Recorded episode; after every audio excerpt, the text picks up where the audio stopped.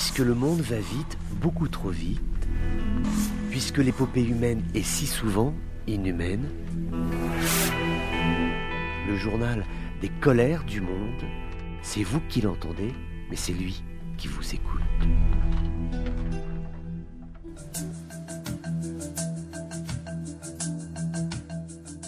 Bonjour à tous, bienvenue dans ces colères du monde. Après l'inquiétude hier, durant cette nuit d'affrontement à Tripoli entre les milices fidèles à Abdelhamid Dbeiba, Premier ministre du gouvernement d'unité nationale, lorsque est arrivée aux portes de la capitale libyenne une colonne de Fatih et Bachaka qui a fini par rebrousser chemin après une nuit d'échange de feu, mais il n'en reste pas moins que les autorités aujourd'hui de Tripoli sont tout à fait inquiètes. Elles savent qu'il est nécessaire de travailler à proximité des municipalités, de tous les lieux où sont prépositionnés les milices qui protègent le pouvoir de Dbeiba. Donc c'est pourquoi il y a eu euh, ces réunions importantes entre le Premier ministre à Tripoli et toutes les représentations municipales de la grande couronne de Tripoli, de telle façon à pouvoir organiser euh, la défense de la ville si demain euh, une colonne conduite par les hommes de Fatih et Bachaka venait à tenter de repénétrer le cœur de la capitale. On sait que le Premier ministre qui a été désigné par le Parlement de Tobruk, Fatih Bachaka, ambitionne de prendre ses positions à Tripoli, ce que pour l'instant Abdel Amin Beiba, lui, refuse. En Algérie, l'inquiétude d'Amnesty International pour la santé d'un militant. Il s'agit de El Hadi euh, Lassouli, qui est en détention provisoire depuis le 24 juin 2021. Donc on est bientôt à près d'un an à la suite de deux grèves de la faim qui ont été entamées pour protester contre une détention qui pour l'instant est provisoire. Et eh bien l'état de santé du militant s'est considérablement euh, dégradé. D'après Amnesty International, sa vie pourrait être mise en péril. Ce sont des informations qui ont été transmises par la famille euh, de Lassouli ainsi que ses avocats. C'est un homme qui est marié, qui est père de deux enfants. C'est un agriculteur, activiste de la société civile qui avait créé un comité de soutien et d'aide aux familles des détenus. Bien mal lui en a pris parce que lui-même a été arrêté donc euh, au mois de juin l'année dernière et aujourd'hui il a maille à partir avec la justice algérienne.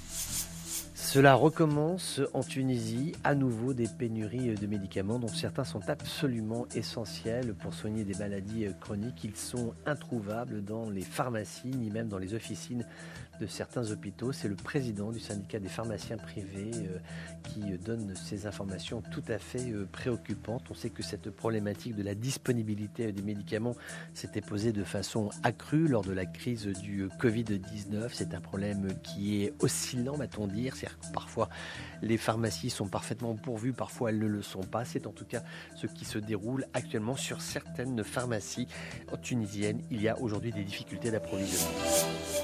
L'Irak, avec cette situation assez étonnante, nous n'avons toujours pas de Premier ministre ni de gouvernement et pourtant le Parlement est amené à se prononcer sur des dossiers tout à fait essentiels, par exemple sur les relations que l'Irak doit entretenir avec Israël. On sait qu'officiellement Bagdad ne reconnaît pas l'État israélien. Est-ce que demain il pourrait le faire? En tout cas, ce sera débattu également un projet de loi sur la sécurité alimentaire du pays. On sait que celle-ci est menacée à la fois par la cherté des prix, mais également par ce terrible vent de poussière qui s'est élevé sur le pays, notamment sur la capitale, Bagdad, qui a recouvert absolument tout, les cours d'eau, les plantations, toute la vie humaine recouverte par un manteau de poussière qui asphyxie, qui crée des saturations dans les hôpitaux parce que les gens qui inhalent cette poussière ont ensuite des difficultés pour respirer. Il y a des personnes qui en sont décédées, c'est tout à fait sérieux et gravissime. Et eh bien tout cela se déroule alors que Mokhtar Assad, qui a remporté la législative en mois d'octobre dernier, n'arrive toujours pas à former une équipe gouvernementale. La lutte antiterroriste avec le Pentagone qui donne son feu vert pour un retour des soldats américains et de tous les personnels spécialisés dans la lutte antiterroriste qui pourront à nouveau opérer sur le sol somalien. On se souvient qu'en décembre 2020, quelques semaines avant de quitter la Maison Blanche, le président Trump avait ordonné le désengagement des 700 militaires américains déployés en Somalie. Leur mission consistait à former et appuyer les forces de sécurité locales qui sont toujours sous la menace des milices Shebab, le Pentagone à l'époque avait expliqué euh, que ces forces allaient être repositionnées dans des pays voisins pour mener des opérations transfrontalières et ainsi maintenir la pression sur les organisations euh, terroristes. Alors c'est vrai qu'il y a eu ces repositionnements en dehors des frontières somaliennes. Maintenant, il y a eu aussi une perte d'intensité des forces américaines dans la région, donc ce qui explique certainement que le président Biden ait décidé de revenir sur la décision de Trump en réaffectant des forces américaines à la Somalie sur le théâtre somalien, de telle façon à ce que la lutte puisse être conduite contre les Chebabs. À chacun ses, à chacun ses colères, à chacun ses colères, colère, colère, colère, colère, colère. À chacun ses colères.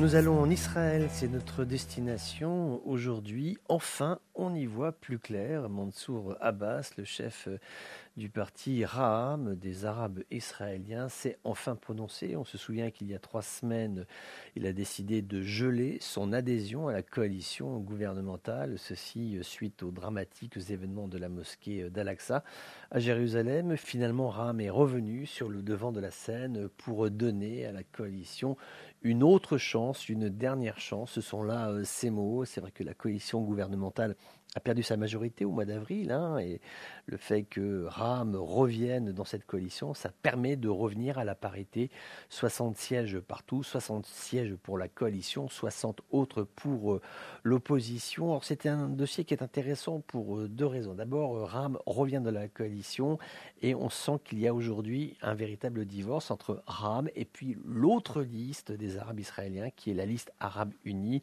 même si a priori sur le papier ces deux formations sont très intimement liées il n'en reste pas moins qu'aujourd'hui, le fait que RAM rejoigne la coalition euh, de Bennett, quand on sait le contexte actuel avec euh, la Palestine, quand on sait ce que sont aujourd'hui euh, les droits des citoyens arabes en Israël, eh bien ça interroge beaucoup et la liste arabe unie estime que RAM, en fait, ce parti n'est pas dans sa partition qu'il devrait interpréter. Il faudrait beaucoup plus lutter, pense la liste arabe unie, lutter pour le droit des Palestiniens. Et puis ce deuxième élément qui est intéressant, c'est que RAM revient dans la coalition gouvernementale sachant que Ram a quand même euh, subi euh, des coups assez durs hein, de l'opposition israélienne. On a coutume de dire en Israël que Ram est le sac de frappe du Likoud qui reproche à Mansour Abbas d'être, je cite, un partisan du terrorisme, fin de citation, ou encore de s'appuyer sur l'idéologie euh, du mouvement islamiste tel que les frères musulmans. Par exemple, ce sont des critiques qui sont régulièrement faites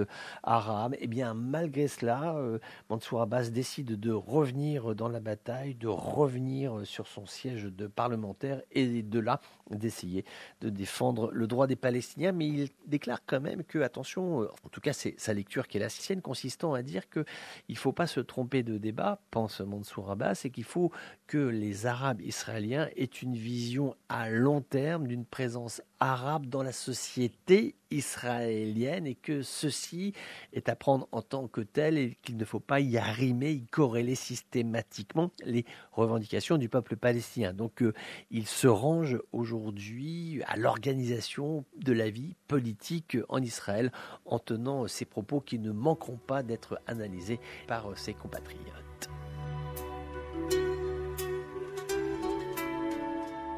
Voilà, c'était les colères du monde d'un jour comme les autres, mais qui n'étaient pas tout à fait comme les autres.